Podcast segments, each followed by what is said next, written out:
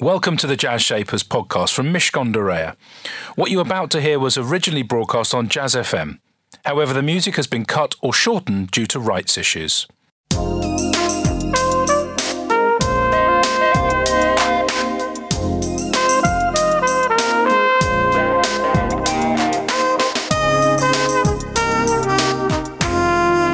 This is Jazz Shapers with Elliot Moss on Jazz FM.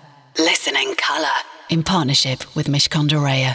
It's business, but it's personal. Welcome to Jazz Shapers. I'm Elliot Moss. This is the place I hope you know that the shapers of business join the shapers of jazz, soul, and blues. My business shaper today is Nick Keller, CEO and founder of Benchmark. He was with me five years ago, and so this is a very special encore edition. And for those of you that don't know, Benchmark creates and invests in purpose driven business. Describing himself as a particularly uncomfortable student at school, Nick found salvation on the rugby pitch, a sport built his confidence through his teenage years. He saw the value of sport to move, to inspire, and to unite. Nick founded Benchmark in 2000, which is now a holding company for five brands, specialising in development of sport related platforms in the commercial and social sector. These include Beyond Sport, which uses sport to address global social issues, and Think Beyond Talent, a talent management agency helping athletes develop careers in which they can use their voice for positive social change. Nick is also the CEO of National Student Esports, the UK's official body of university esports. Hello and welcome back. Thanks, thanks for having us here, Elliot. You don't look any older. Thank you. That's my you first. Do, that's do. my first lie. um, look, we met in 2014 then, and uh, two years before that, this country and London had been the focus of the world um, for a period of time around the Olympics. You personally were one of those selected to actually carry the torch, which I'm mm. never going to forgive you for. No, but seriously, like, the pride I felt having known you for many, many years, and I, we, we know each other well, very well, and are good friends. So I must, I must say that now because I looked at you as a friend and as someone holding that thing, and I thought, wow, this is a guy who, for the whole of his life, has absolutely loved what he does because what he does is is sport and he makes things better. That was then, uh, 2012, and we met in 2014. Now, tell me about what's been going on since and where this business has gone, because lots and lots has happened. Well, I think if you look at the context of change since then, it feels very much like our country is in a very different place. Back in 2012, we were really the envy of the world, putting on the greatest show on earth in a, an amazing fashion with some of the greatest athletes, a real sense of togetherness. And obviously, any context or any discussion about where we are to today can't help but look at the context of uh, what we're looking around polarization um, in society. And I hate to start too heavy, but the context of how we all work and play and live has changed so substantially. And I use that kind of bookend of the Olympics to really talk talk about how far we seem to have changed and shifted over the last few years. But for me, it, it's become even more obvious that uh, business needs to think about how it contributes to society. And so I, I live and breathe those words in my organisation as well. And for those people that don't know, the, the organisation Benchmark is the, the, holding company, as it were, for a number of different brands. Beyond Sport is in there, the Sport Industry Group is in there, Square Mile Sport is in there, Think Beyond, Think Beyond Talent is in there. You've also become, as I mentioned earlier, CEO of an esports business, which I know is, is probably a, it sits might might be separately. What is it that binds all those different things together? Is it what you just said? Is it about bringing people together? It's really always about connections and networks and collaboration. I don't think we can solve a lot of things that are going on in the world as individuals at the moment, which actually shows how ludicrous the present situation um, is in developing countries at the moment. So my my strongest belief, and pretty much every organisation, um, or all of the organisations, what binds them together is the ability to connect people, create networks that can deliver good towards society or the network or in, and improve people's lives. And that first business that you set up, yeah, it will. I started in talent management, uh, yeah. rugby. My passion really lay in in rugby, and, and, you've got the ears to prove it. I have. Thank you. Yeah, yeah, the looks. Yep. So, you know, it was a, a sport that really taught me so many lessons. And when we talk about the power of sport, I was a recipient, despite you know having so much advantage um, in my upbringing.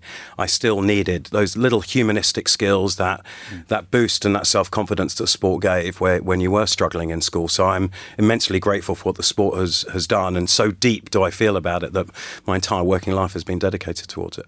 I want to explore, Nick, how you, you talk about sport giving you so much.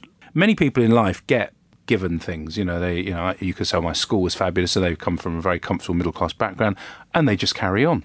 They don't mean to carry on taking; they just live their lives. You, you have converted your gratitude into your life's work. What, why do you think you did that? Because you could have been another one of those people that just say, "Oh, I enjoyed my rugby," and, and on I go, and I take a city job and all that stuff. You didn't do anything like that.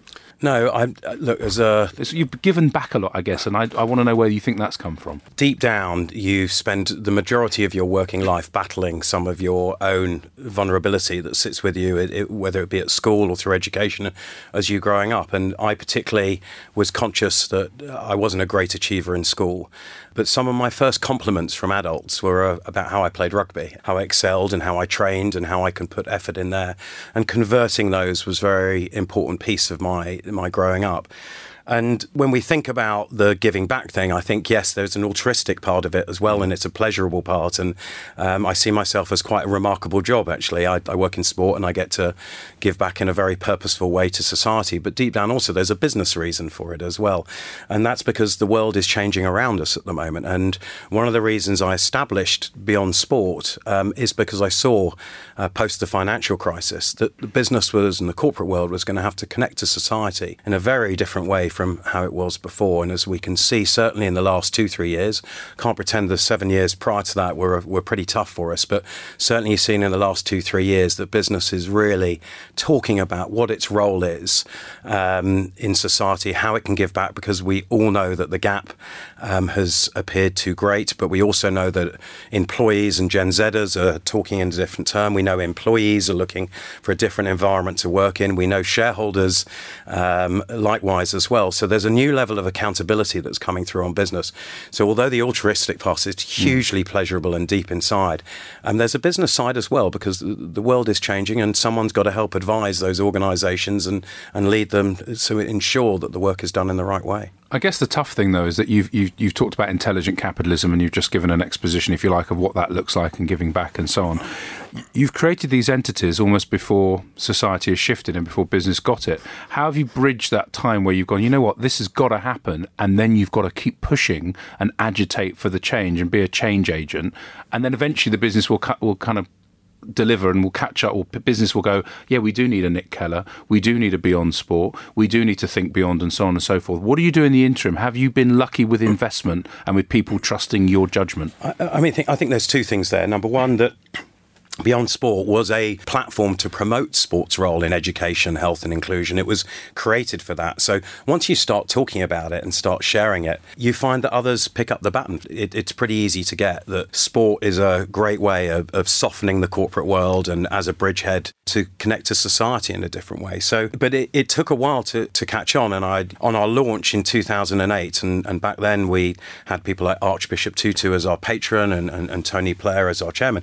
I remember. Tony Blair saying to us, um, we're before the wave. This is going to be tough. And he was completely right. So it has taken the last few years. But even now, as I sit there and having gone through those tough elements, the fact that we've got an investor on board in Nigel Wray, who's uh, known uh, uh as a very successful investor in the UK. Um, and he's the owner of Saracens. Owner of Saracens.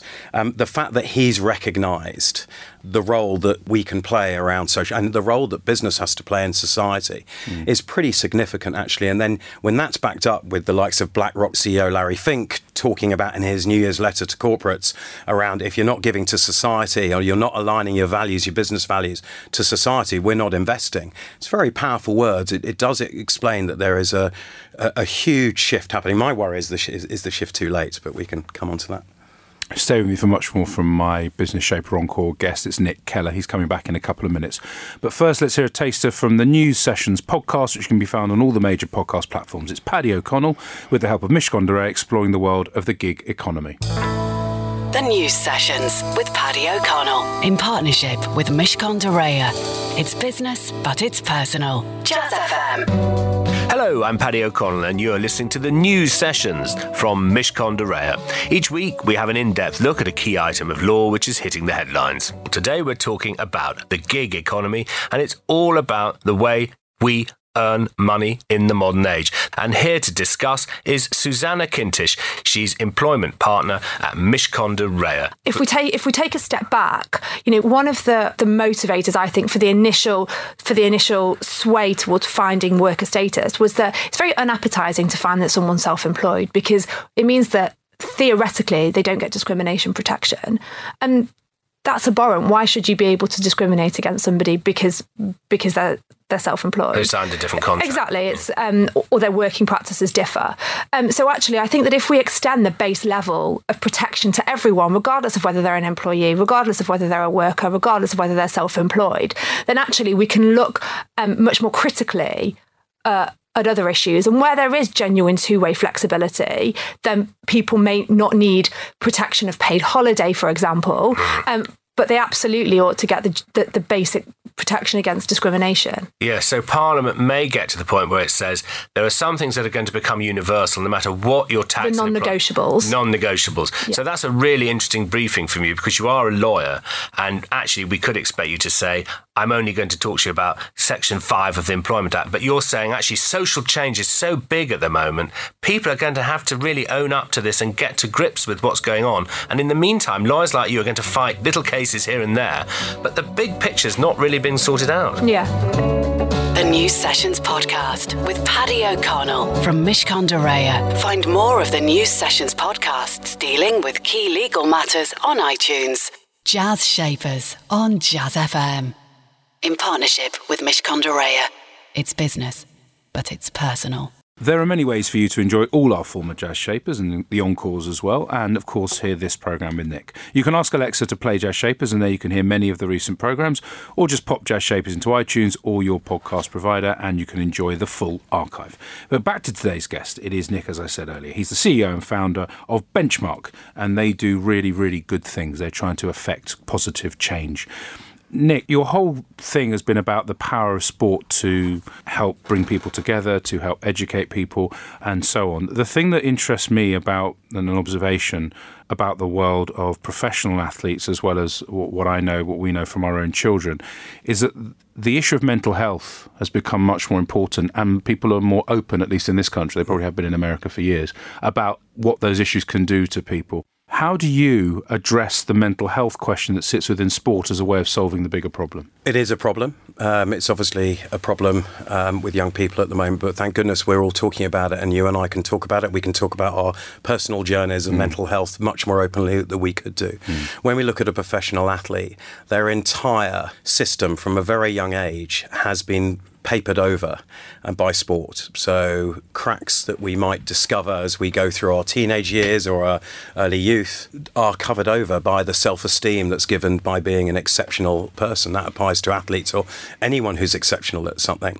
And so when that disappears or injury comes, there's obviously going to be implications for how, how resilient are you outside the sports arena and outside the sports field. And I think that's really important. I think also with professional athletes, a whole system is brought around them of support that sits there, and that suddenly disappears for a, a, an ex athlete as well. And I think the final point that is sometimes missed is in business world, we set objectives and then we work towards a strategy to get it. And actually, if we fail, it's tougher to pick up the pieces. If you lose a match on the Saturday, you're immediately into action mode to talk about what you can do. You're probably analysing the video by Monday, you're on the training pitch. It's this kind of hamster wheel of to give you the opportunity to find resolution. That doesn't happen in business. Business resolution is a little harder, the journey is a bit tougher. And so I think for professional athletes, um, particularly that objective setting becomes crucial. And so actually, what we're trying to do with Think Beyond Talent is ensure that as an athlete comes to the end of his career, that they've really got a sense of their story, a sense of their purpose outside actually playing sport, where there's such a dearth of leadership in society at the moment, with genuine belief that athletes can step in and really be activists for how our society could be. Mm. And I think that's hugely important. Then it gives back to them as well, and they get a stronger belief in post career. I might not be running out in front of 80,000 people, um, but I am really uh, tapping into something very fundamental to myself that can then lend itself to society. Now, those are heroes and heroines, as they were, and you talk about that sometimes as you as you address people about the power of those individuals. Just as an aside, briefly, and the lighter side of it is, you know, you love sport, and you're mixing with some of the most famous, most brilliant sportsmen and women on the planet, Michael Johnson, mm. just to name one. What's that like? I mean, these are not people that you know normal people meet. You're meeting them and you're working with them and you're having serious conversations about the meaning of their lives. That's a, obviously it's a privilege, but just on the you're a sports fan, what does that feel like every day? Well, I'd like to say you just we're normal people, they're normal people. But they're not, are they? Well, they're, they're not in that they've been incredibly focused in their in their life, and of course, you have to represent uh, amazing achievements from all over. But when I look, look, I, I tend to make an absolute of myself in front of famous people, not through nerves, just because I'm I'm usually reasonably um, hopeless in these situations. But what I find is they just want to be treated like human beings. They're very normal. Their struggles are the same as our struggles. They mm. post career, they have business failings, they have family troubles. They're the same issues, sometimes exacerbated by their extreme life. But generally, you find that most of them are up for a conversation. I think we're in an interesting time where we've become slightly dis- we're in one way we're closer to the athletes because of social media and we can see exactly what's going on in their lives. In another way we're disassociated from that physical context of getting to know them and understand them and that's happened in some sports. Um, i think it might shift back a little bit. Let me ask you about your own journey. You're here now um, many 20 years later since you, you started in i mean you've been doing lots of things for lots of time but around 20 years in this in this business are you better at business now than you were then?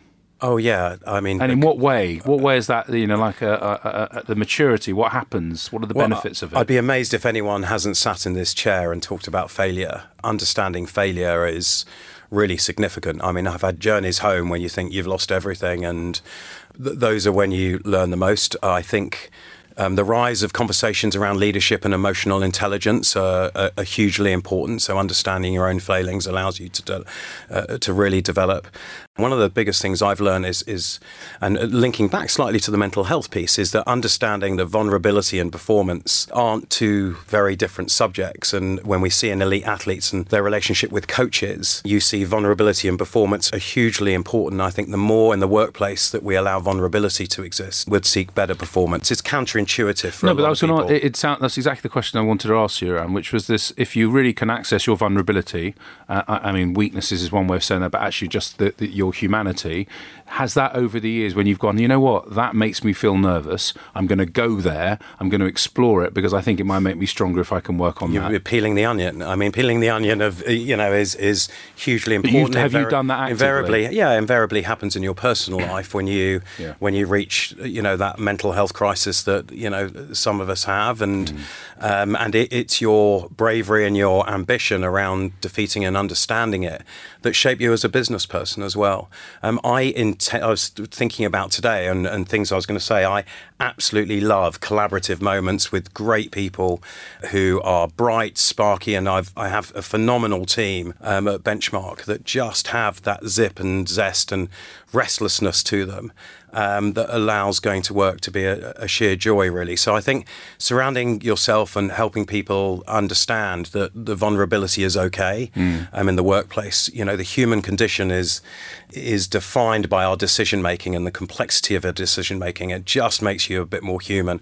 And so, you know, I've sat in an interview and someone says, I have really bad days. And I said, Thank you for telling me you're a human being. Mm. And I think that's a huge uh, part of a leader's journey now is understanding those aspects and that doesn't mean you get it right the whole time as well. My sense is though and you may be more aware of that but that fundamentally you're the same person obviously you were when you started on this journey but also that you're no different in in work and out of work. The notion when i think about you and nick keller and the notion of work i kind of go yeah but that's just what he does. You're you're constantly on in a good way. It's not that you're stressed or stuff but you're i imagine you're always thinking.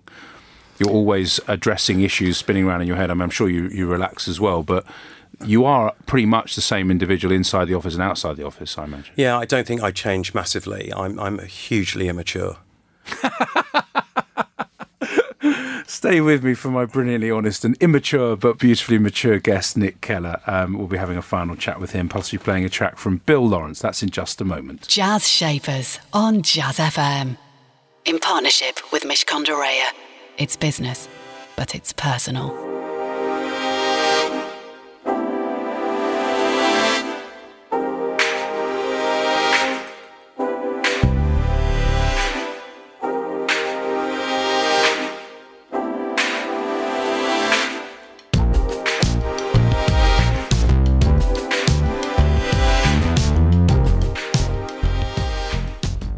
That was the wonderful Bill Laurance with Swag Times. He was live at the Union Chapel. And if you want to catch him live on one of our Jazz Shapers live sessions with Kelly Hoppen, go into the archive as well. He was absolutely fantastic. Nick Keller is my business shaper. He's been an encore special five years later. Uh, boy, has the world changed a little bit um, since we last spoke. You were at Davos recently. You're surrounded by the good and the great, minus uh, a few presidents here and there, notable exceptions. What were the big issues that you discussed, and how are you going to address those big issues in the next few years in your own business? I'll tell you what wasn't discussed just briefly is there was very little conversation on the fringes around climate change and education. Um, what was discussed um, is well discussed but talked about was a lot of organizations talking about purpose and um, shifting their organization around giving back more and aligning their business values to society. What I found interesting is whether they still believe it's marketing speak, and that if there's a genuine belief in a softer form of capitalism or a more intelligent capitalism, then it's more significant than 0.01% of your company's time and effort. It, we're, we're, talking well into single digit effort, and that might not be cash, but certainly resource and effort that private sector ingenuity and innovation um, can lend itself to solving um, social issues. And my sense is is that unless the private sector really grasps what needs to be done to bridge the gap around social mobility and between the haves and the have-nots, it will be done for them by someone else in a very very significant way where the private sector will lose what it loves most and that's control and the ability to make their own decisions my sense is that we're still too many businesses that don't understand truly how to bridge the gap between purpose and lending itself to a society that is more inclusive, that recognizes that, that change needs to happen in a reasonably significant way. And on that point, how will you measure success of, of Benchmark and Nick Keller in the next five years? If we were to have this conversation in wherever we are, 2024, if you were able to give the positive story going forward, what would that look like? What would have been achieved? For us as an organisation, um, I've set out an objective, and we work a load in the USA. We've got the only ever collaboration between the professional leagues in America, the NBA, the NFL, NHL, Major League Soccer, Major League Baseball, and the WNBA. We're the only organisation they rally around, and they come together around us for two days a year. They're, they're our founding partners, and we look to solve problems together. They accept that unusual collaboration will will will lend itself to results there's a simple uh, culture of philanthropy that exists in America that has allowed us to progress a little bit more over there than we have over here, but we've come back with a slight change of strategy that's come from the government here and Sport England that lead on community sport here that are allowing us to, to, to have conversations about building infrastructure and a, a connective network that can bring the world of sport and business and government together to lend itself to, to social change in a more um, a more robust way. And that's exciting. So I'm excited about over here, slight shift in how we see sport. It used to be, let's get someone to start, stay, succeed. Now the right questions are being asked. Actually, it's about inclusion. Actually, it's about can we drive more young people back in education? Actually, can we stop youth violence and, and reduce youth violence. And so I think sport has a huge role to play in that. And I think uh, we as an organisation are going to hopefully sit at the heart of that. So hopefully in five years' time, mm. we will have been a part of an improvement of work around youth violence, education, um, and that's what my hopes are. And obviously, still around as a business, thriving and profitable. Just before I ask you your song choice, I just a, a thought as you were speaking and just re- remembering that there was nothing like this that existed before you created it, and that a lot of this, Nick, is driven by your your passion, your sense of wanting to do what you do, and sheer bravado and bravery. I mean, just the collaborations. The fact you just said, "Oh yeah, well we, we're the only guys that have got NFL, the NBA, and the national. Hockey, I think it was NHL as well together." One of the big strengths you have, and you had to do it as an agent, is you have to go and talk to people. You have to go and talk to people who are probably pretty intimidating or aren't interested. If those powers diminish over time and you suddenly wake up and go, I just am not up for this, mm. do you think you've got enough in play of an organisation around you where the next Nick Kellers are going to come along and you've created this unique structure where you will have other people who can take on the baton? You mentioned a baton a while mm. ago. Because one day you may just go, do you know what? I've done this for so long, and I, you're not going to ever run out of energy. But there'll be a time when you may not wake up and feel like you can just go and approach a George Clooney at Davos or whoever it might be. You may just say, I'm just not in the mood. I think. Um I'm, I'm I love people, uh, so I love that connectivity that comes from it, and you'll see that from my song choice as well. But I've got a remarkable team. I mean, phenomenally talented individuals that I have deep, deep respect for. I'm not by any way. I mean, one of my strengths is around convening people. I've convened a, a magical group of individuals in my and and hopefully I believe I've created a culture for them to thrive. Um, but really, the spark comes from from then, and my job is to uh, you know pull people together and hopefully come up with the odd idea and make things happen. There are definitely odd ideas.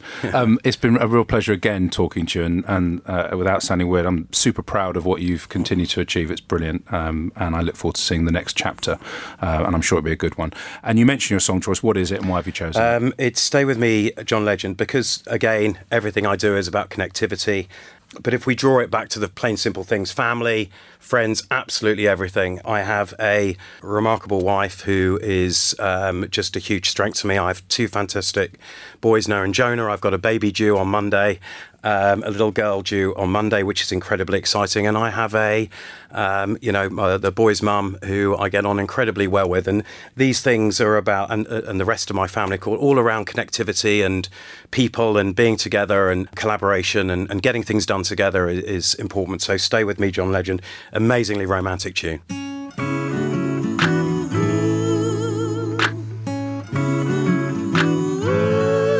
We've been together for a while now. We're growing stronger every day now. It feels so good, and there is no doubt I will stay with you. That was John Legend with Stay With You, the song choice of my encore business shaper today, Nick Keller. He talked about going before the wave, the creation of his businesses before there was a real need for the businesses, but people knew that they would eventually be required. And he talked about purpose being at the centre of what he does and at the centre of what he's trying to encourage all good businesses to do, his version of intelligent capitalism. That's it from Jazz Shapers. Have a fantastic weekend. Jazz Shapers on Jazz FM in partnership with Mishcon de Reya. It's business, but it's personal. We hope you enjoyed that edition of Jazz Shapers. You'll find hundreds more guests available for you to listen to in our archive. To find out more, just search Jazz Shapers in iTunes or your favourite podcast platform, or head over to mishcon.com forward slash Jazz Shapers.